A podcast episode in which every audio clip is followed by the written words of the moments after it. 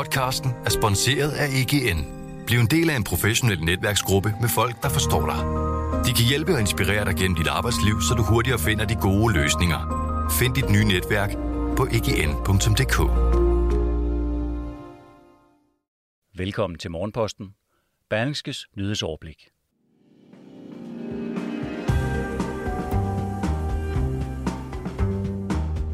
Med nye lækkede dokumenter er mistanken om, at Tvind flytter rundt med store beløb i lande med skattely forstærket kraftigt. Tidligere statsminister Lars Løkke Rasmussen er klar med en ny bog, hvor i han for første gang tegner konturerne af en politisk retning for sit parti Moderaterne. Og så gør Lars Løkke det klart, at han stadig drømmer om at blive statsminister igen.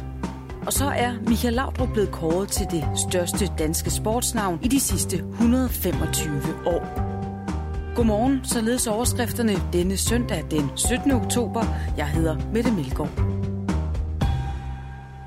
På forsiden af politikken kan man i dag læse om Tvind, der i de senere år har opbygget en skyggeorganisation, der bruger samme metoder som skatteunddragere, kriminelle pengevaskere og magthavere for at skjule deres store formue. Det afslører lækkede dokumenter fra Pandora Papers, der med sine næsten 12 millioner dokumenter er det hidtil største datalæg. Millioner af kroner bliver flyttet rundt i Tvinds globale net af selskaber i skattely, skriver avisen og samtidig arbejder trofaste tvindfolk for elendige lønninger.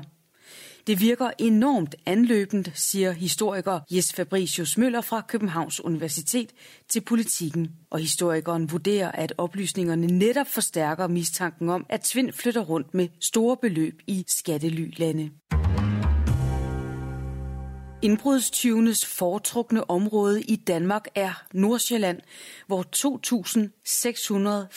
2.640 sidste år meldte et indbrud til politiet.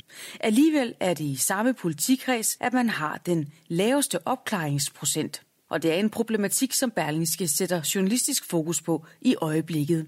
I et interview beretter eksempelvis Thor Larsson i Holte om den tiltagende uro, der præger områdets beboere i kølvandet på nabolagets mange indbrud. Det, der skræmmer mig, er tanken om, at det måske ikke er tilfældigt. Det føles som organiseret overvågning, som om der er styr på, hvem der er væk og hvem der ikke er væk. Som om nogen holder øje, siger Thor Larsen. I løbet af søndagen publicerer Berlingske flere artikler i samme serie på B.dk. I Søndagsbærlingeren kan du i dag læse en længere artikel om tidligere statsminister Lars Løkke Rasmussen, der for første gang tegner konturerne af en politisk retning for sit parti Moderaterne. Og det gør han i en ny bog med titlen ud af det blå, hvor han præsenterer en række konkrete bud på forandringer af samfundet med udgangspunkt i alt fra skatte- og velfærdsreformer til uddannelses- og socialpolitik. Samtidig sætter Lykke endnu en gang streg under sin kongstanke om en regering hen over midten af dansk politik, og han gør det også klart, at han stadig drømmer om at blive statsminister igen. Tænk, hvis vi i stedet for en enrådig etpartiregering for en periode havde en flertalsregering med et fokus, der rækker videre ind til næste valg. Ikke en blå flertalsregering eller en rød flertalsregering, men en koalition over midten, som i fredstid kunne give dette lille land et ordentligt spark fremad. Kan ingen andre se sig selv i spidsen for et sådan projekt, så kan jeg godt. Men jeg er jo også farveblind, skriver Lars Løkke Rasmussen på bogens allersidste sider. Og den nye bog er en art politisk roadmovie på skrift. Således har Lykke i løbet af sommeren været på en Danmarksrejse på tværs og på langs af landet for at indsamle pejlemærker for sin politiske fremtidsvision. Fra Falster til Skagen, fra Humlebæk til Typeron, hvor han blandt andet har mødt såvel den bosniske flygtning i Askerød og krofatteren i Låsby, som afghaneren i Aalborg og hoteldirektøren i Kolding. Ud af det blå, som er den tredje bog fra den tidligere venstreformand på bare to og et halvt år, udkommer mandag.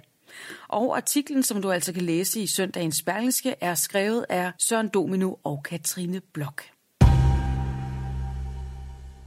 Skat vinder over borgerne i 92 procent af de skattesager, der føres i byretten.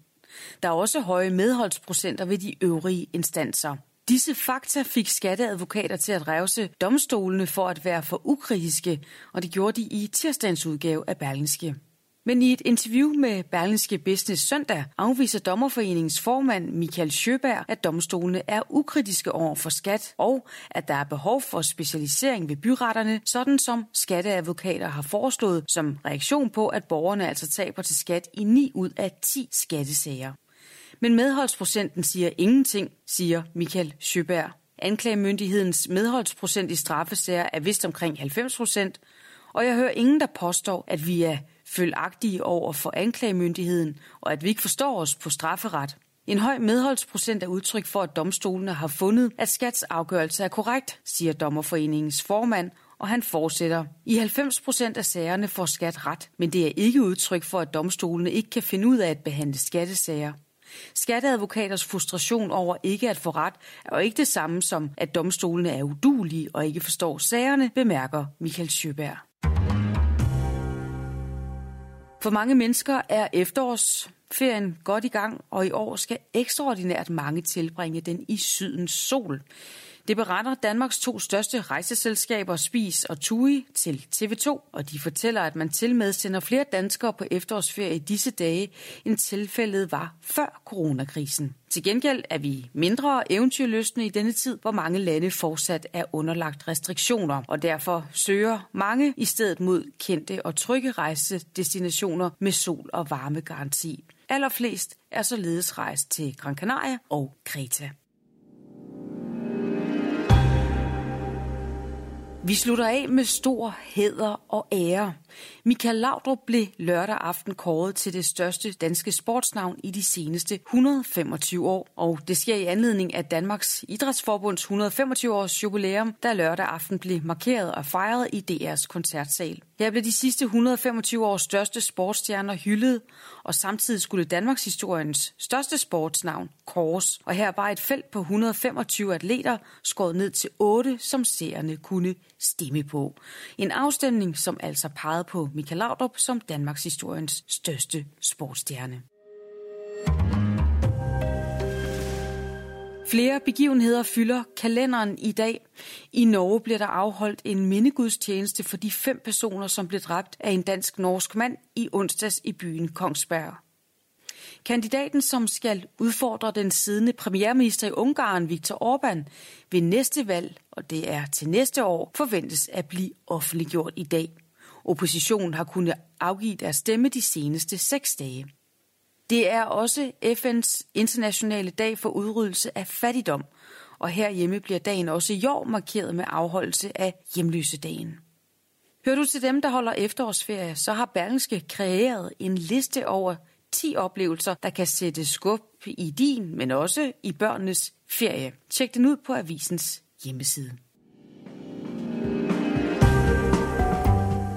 Morgenposten tjekker selv ud for nu, men det er kun for at vende tilbage i morgen tidlig, hvor Morten Olsen er klar med mandagens tidlige nyheder. Det er fra klokken 6, du kan lytte med. Rigtig god søndag.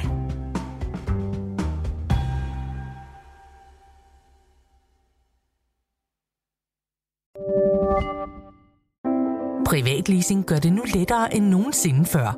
Når det kommer til elbiler, er Polestar 2 en sand stjerne på himlen. Med privatleasing af Polestar 2 får du ikke kun glæden af at køre en topmoderne elbil, men også fordelene ved lave driftsomkostninger lige fra dag 1. Du slipper for bekymringer om vedligeholdelse og service, for alt er inkluderet i den faste månedlige pris. Oplev friheden ved privatleasing af en Polestar 2. Besøg polestar.com.